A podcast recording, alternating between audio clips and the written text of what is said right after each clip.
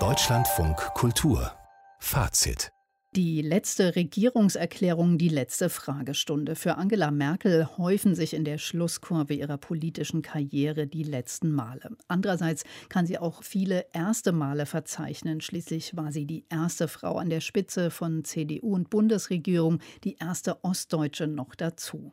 Mit dem absehbaren Ende von Merkels aktiver Tätigkeit als Politikerin ist die Zeit der Rückblicke angebrochen. So steht zum Beispiel ab morgen beim Streamingdienst TV Now, der zu RTL gehört, eine fünfteilige Doku-Serie abrufbereit. Angela Merkel, Frau Bundeskanzlerin heißt sie, gemacht hat sie Stefan Aust mit Katrin Glocke und unser Kritiker Matthias Dell hat sie sich schon angeschaut. Was ist denn das für eine Serie? Wie ist sie so gemacht?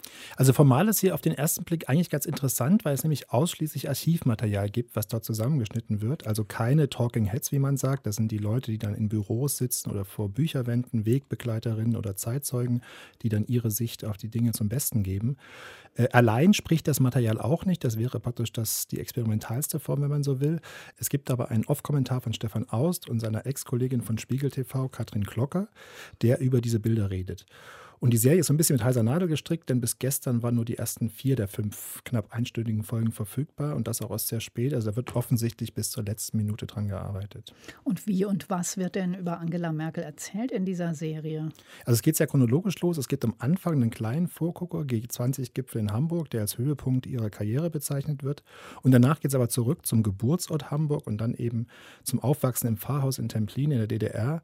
Und da wird es zum ersten Mal merkwürdig, wenn über das gute Abschneiden von Merkel in so einem jugendforschartigen Wettbewerb in der DDR erzählt wird. Das war die Russisch-Olympiade, also so ein Wettbewerb, wo man erst kleiner in der Schule das gemacht hat und später in größeren Zusammenhängen. Und bei der die gute Schülerin, die Merkel eben war, gut abschneidet. Und das wird dann so kommentiert. So arbeitete sie sich in der Königsdisziplin nach vorn bis sie sogar in der Hauptstadt des Sowjetreiches vorsprechen durfte. Und wenn man das so hört, Königsdisziplin, Sowjetreich, Vorsprechen, also praktisch Rendezvous mit Brezhnev äh, von einem Schülerwettbewerb direkt in den Kreml, das ist schon sehr albern, weil eigentlich zeigt das natürlich den Ehrgeiz und die Intelligenz von Merkel, dass sie in diesem Wettbewerb so gut ist. Und da kann man noch nicht mal sagen, dass das westdeutsche Autorenteam aus Aust und Glocke das halt nicht wissen, sondern die wollen es einfach nicht wissen, denn gleich danach kommt in dem Film der Original-O-Ton aus einer 90er-Jahre-Doku, in dem eine Lehrerin das Problem erklärt. Und die allerbesten gingen dann zur internationalen Olympiade nach Moskau, unter anderem auch Angela Merkel und weitere Schüler aus Templin. Also so exklusiv kann das nicht gewesen sein, wenn da gleich mehrere Schüler aus dem kleinen Templin im Sowjetreich vorsprechen dürfen. Ganz abgesehen davon, dass sich Merkels gute Leistung auch durch den Leistungsdruck erklären ließen, der relativ spezifisch war für Pastoren und Akademikerkinder in der DDR, die gerade nicht in der SED waren weil die eben besser sein mussten, um ihre Möglichkeiten auf Abitur und Studium zu halten. Und dieses Motiv, dass sie eine Nähe zum DDR-System quasi angedichtet wird, die sie gar nicht hatte, das beginnt da und zieht sich dann durch bis hin zu späteren Folgen Verleihung der Freiheitsmedaille in den USA nach dem Motto, sie erschleißt sich da etwas, was den Bürgerrechten eigentlich zusteht. Dabei hat Merkel sich damit nie geschmückt und das ist so ein bisschen das Raunen und das Spiel mit der Hundepfeife, das die ganze Zeit da so geht. Da werden Parallelen zu Putin behauptet, weil beide ja heute in der Politik sind und aus dem Osten kommen.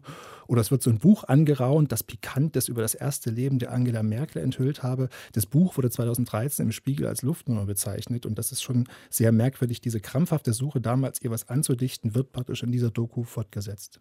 Jetzt hat die Karriere von Angela Merkel ja nicht erst mit dem Ende der DDR begonnen. Wie wird denn ihre Karriere so dargestellt? Erfährt man da auch was Neues? Nee, es geht eigentlich darum, chronologisch weiter zu erzählen. Es gibt also keine größeren Bögen, was ja der Luxus einer Rückschau wäre, dass man verschiedene Motive verbinden könnte. Es wird chronologisch erzählt und vor allen Dingen kommentiert. Und das immer mit so Spins und Darstellungen, die alle von rechts kommen, die quasi, wenn man so will, die Merkel muss weg, Übertreibungen und Falschdarstellungen sind.